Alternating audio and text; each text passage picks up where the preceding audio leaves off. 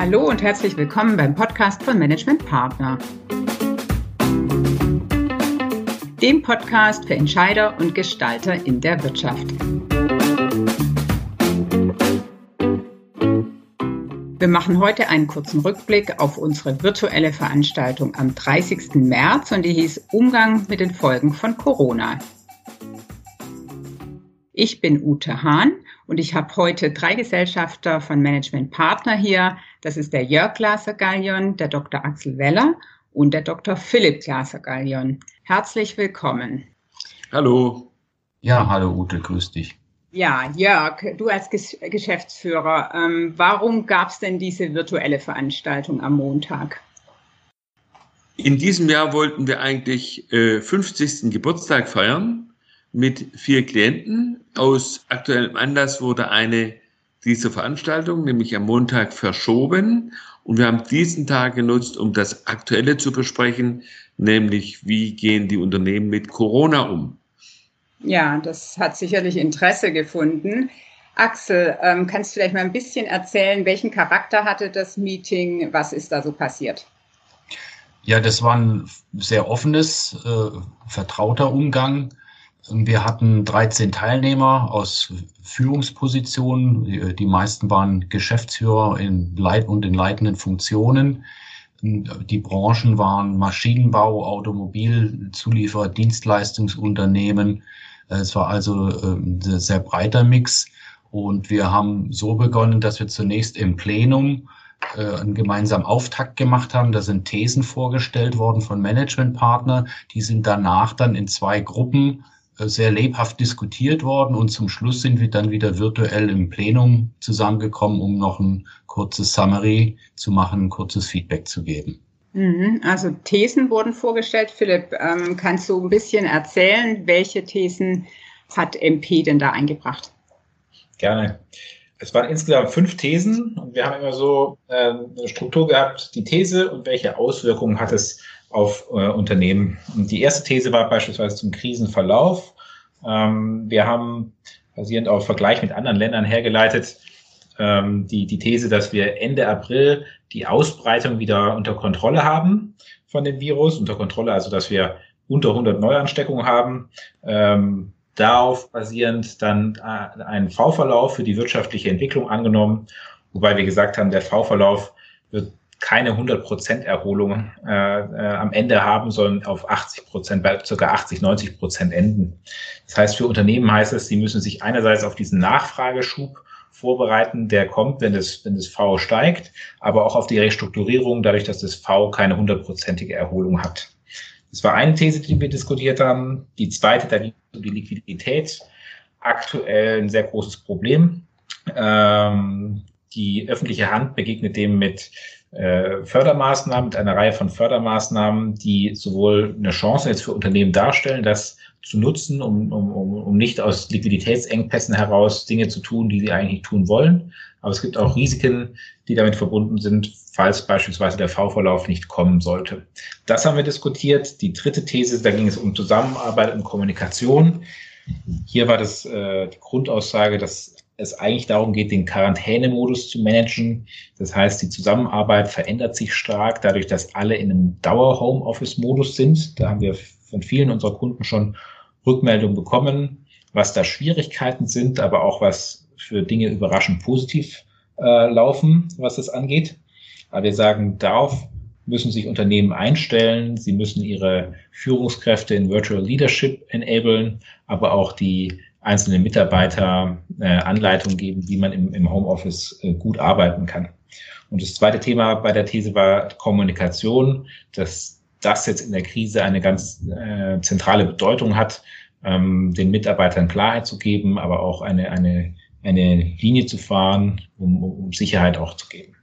Mhm. Das Thema war IT und Digitalisierung. Ich denke, da haben viele jetzt schon ihre Erfahrung gemacht maximale Anforderungen an die IT-Infrastruktur, an die Tools, aber auch an die Kompetenz der Mitarbeiter. Für die Unternehmen wird es die Auswirkung haben, dass es einen Digitalis Digitalisierungsschub hat. Äh, nicht nur jetzt, sondern auch nach der Krise wird es fortwähren, dass man anders arbeiten wird als vorher. Und die fünfte und letzte These war, dass das Verhalten in der Krise sich in die kollektive Erinnerung des Unternehmens einbrennen wird. Ähm, das äh, haben wir oft bei, bei großen, einprägsamen Ereignissen, dass man sich noch an die erinnert, wie zum Beispiel jetzt an den 11. September oder auch an, an, an andere Dinge, wenn Deutschland wurde Fußball-Weltmeister. Wo war man da? Das weiß man noch sehr genau. Wo man vorletzten Donnerstag war, weiß man nicht. Und, und diese Dinge werden sich dann dem Unternehmen auch immer wieder erzählt. Also beispielsweise, ähm, wie hat sich das Unternehmen in der letzten Krise 2008 verhalten oder welche Werte hat der Unternehmensgründer eingebracht? Das wird sich immer wieder erzählt. Das ist dann eine kollektive Erzählung des Unternehmens. Und wir sagen, jetzt gilt es eben äh, in dieser auch für die Mitarbeiter schwierigen Zeit Hilfsbereitschaft, Größe und, und, und Kulanz zu zeigen und da auch die Führungskräfte auf eine gemeinsame Linie einzuschwören. Das waren unsere fünf Thesen, die wir äh, an dem Abend äh, diskutiert haben. Mhm, ja, spannend, hört sich gut an. Ja, äh, kann ich mir vorstellen, dass das auch äh, sehr kontrovers diskutiert worden ist. Was habt ihr denn in den Gruppendiskussionen äh, beobachtet? Ich beginne mal mit dir, Jörg. Es war auffällig und auch durch weitere Gespräche außerhalb dieser Gruppe bestätigt, der Fokus der Teilnehmer und der Unternehmen liegt aktuell ganz eindeutig auf, auf dem Überleben des Unternehmens und ganz gewollt und bewusst äh, nicht auf Themen, die danach sicher kommen werden. Wir haben auch darüber gesprochen und diese Konzentration auf den Augenblick ähm, ist äh, sehr, sehr auffällig. Ähm, die Frage, wie es dann im September, Oktober äh, weitergeht, äh, wird kommen, aber nicht jetzt behandelt werden. Mhm, das war okay. für mich das Auffälligste. Okay. Philipp, was hast du beobachtet?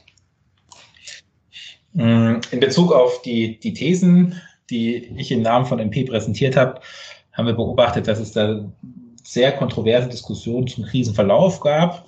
Also ähm, man rechnet nicht in dem, dem Panel, was wir hatten, nicht mit so einer schnellen Erholung, sondern es äh, ging dann in, entweder wurde von einem U ausgegangen, wobei da auch gesagt wurde, das ist eine sehr pessimistische Annahme. Aber was ich auch sehr interessant fand, war das W. Äh, da wurde davon ausgegangen, dass wir eigentlich diese Erholung haben würden, aber durch eine zu frühe Lockerung der Corona-Absicherungsmaßnahmen ein, ein, ein, ein Rebound der Corona-Ausbreitung erwartet wird und so dann dieser W-Verlauf kommt. Man nochmal einen, einen, einen weiteren Dip hat. Das wurde also sehr kontrovers diskutiert. Ähm, dann kam auch der Punkt, dass man Strategien oder Dinge, wo man heute schon weiß, dass man in der Vergangenheit schon wusste, dass man die tun musste, die müssen jetzt noch schneller umgesetzt werden. Das war so die eine Richtung, äh, zum Beispiel Diversifikation, äh, nicht die große Abhängigkeit von einzelnen äh, Kundenindustrien reduzieren, solche Themen.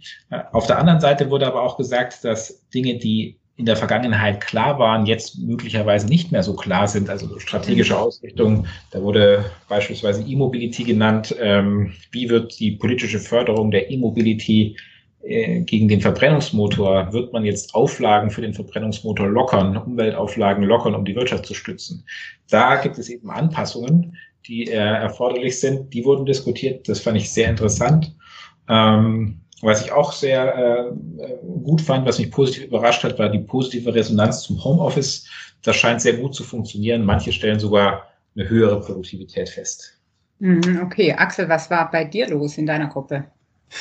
Ja, bei uns äh, ging es äh, einen größeren Teil der Zeit äh, um die Frage, wie müssen wir uns als Führungskräfte aufstellen, verhalten, welche Erfahrungen haben wir da gemacht und was sich wirklich wie eine gute gemeinsame Basis durch diesen Austausch gezogen hat, war, dass ein, die gemeinsame positive Erfahrung war, wir müssen schnell, offen, transparent kommunizieren. Wir sind als Führungskräfte in unserem Kommunikationsverhalten völlig anders gefordert, als es bisher der Fall war. Wenn wir das aber tun, dann sind wir auch nah dran an den Menschen und können äh, in, Sicherheit und Orientierung geben. Ich meine jetzt nicht Sicherheit in einem absoluten Sinne, sondern so gut es eben in der Unvorherbarkeit der Situation geht. Das wird aber sehr wohl anerkannt.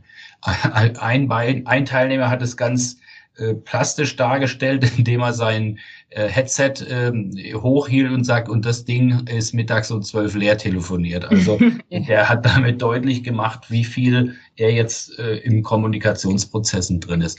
Ja. Ähm, ein anderer Aspekt, ähm, der auch deutlich wurde, ist, ähm, das ist jetzt ja, mehr noch mein Bauchgefühl, aber mein Fazit auch, die große Leitlinie im Umgang mit der Corona-Situation, die ist da. Auch wenn es noch viel Unwägbarkeiten gibt und ein tägliches neues äh, Entscheiden, was man konkret tut, die große Linie ist da und sehr viele steuern auf Kurzarbeit zu ähm, oder sind da schon drin und da zeigt sich jetzt eben, und die Erfahrung haben wir 2008, 2009 auch gemacht, äh, in der Umsetzung von Kurzarbeit, da steckt der Teufel im Detail. Wer geht in Kurzarbeit? Wie lange geht man in Kurzarbeit? Ähm, äh, wie stellen wir sicher, dass wir auch, wenn es wieder aufwärts geht, schnell wieder am Ball sind? Mhm. Also solche Fragen spielen unterschwellig jetzt schon auch eine Rolle. Mhm. Ja, sehr interessant. Ja, was haben euch die Teilnehmer denn zurückgespielt? Jörg. Was auffällig war, war eine starke emotionale Reaktion, eine durch, äh, man kann sogar sagen, Dankbarkeit äh, gekennzeichnetes Feedback für die Veranstaltung, macht deutlich, wie viel Gesprächsbedarf da ist, auch über das eigene Unternehmen hinaus ähm, gerade auch der vielfältige Blick aus anderen Branchen, anderen Industrien, anderen Unternehmensgrößen brachte sehr interessante Diskussionen zustande. Zum Beispiel auch ähm, äh, die Erkenntnis, dass man viel zu stark im White-Collar-Bereich denkt und äh, zu wenig einbezieht, wie wirkt sich das eigentlich auf diejenigen aus, die eben nicht im Homeoffice arbeiten können. Wie nimmt man die mit auf die Reise? Ähm, in dem Sinne äh, äh, auch das Feedback an uns und die Ermunterung an uns weiterzumachen, der Wunsch auch weiter dabei sein zu können, nicht nur einmalig eine solche Austauschsituation mitgemacht zu haben. Mhm. Okay, ja, interessant. Ja, was ist euer Fazit? Ähm, Philipp, ich beginne bei dir. Ich fand, der, der Austausch hat gezeigt, wie vielfältig doch die Auswirkungen und Perspektiven sind. Es gibt nicht das eine Problem und die eine Lösung, sondern jedes Unternehmen ist ganz unterschiedlich betroffen. Und unsere Ambition in dieser Situation ist es eigentlich, keiner weiß genau, was passiert und da weiterzuhelfen.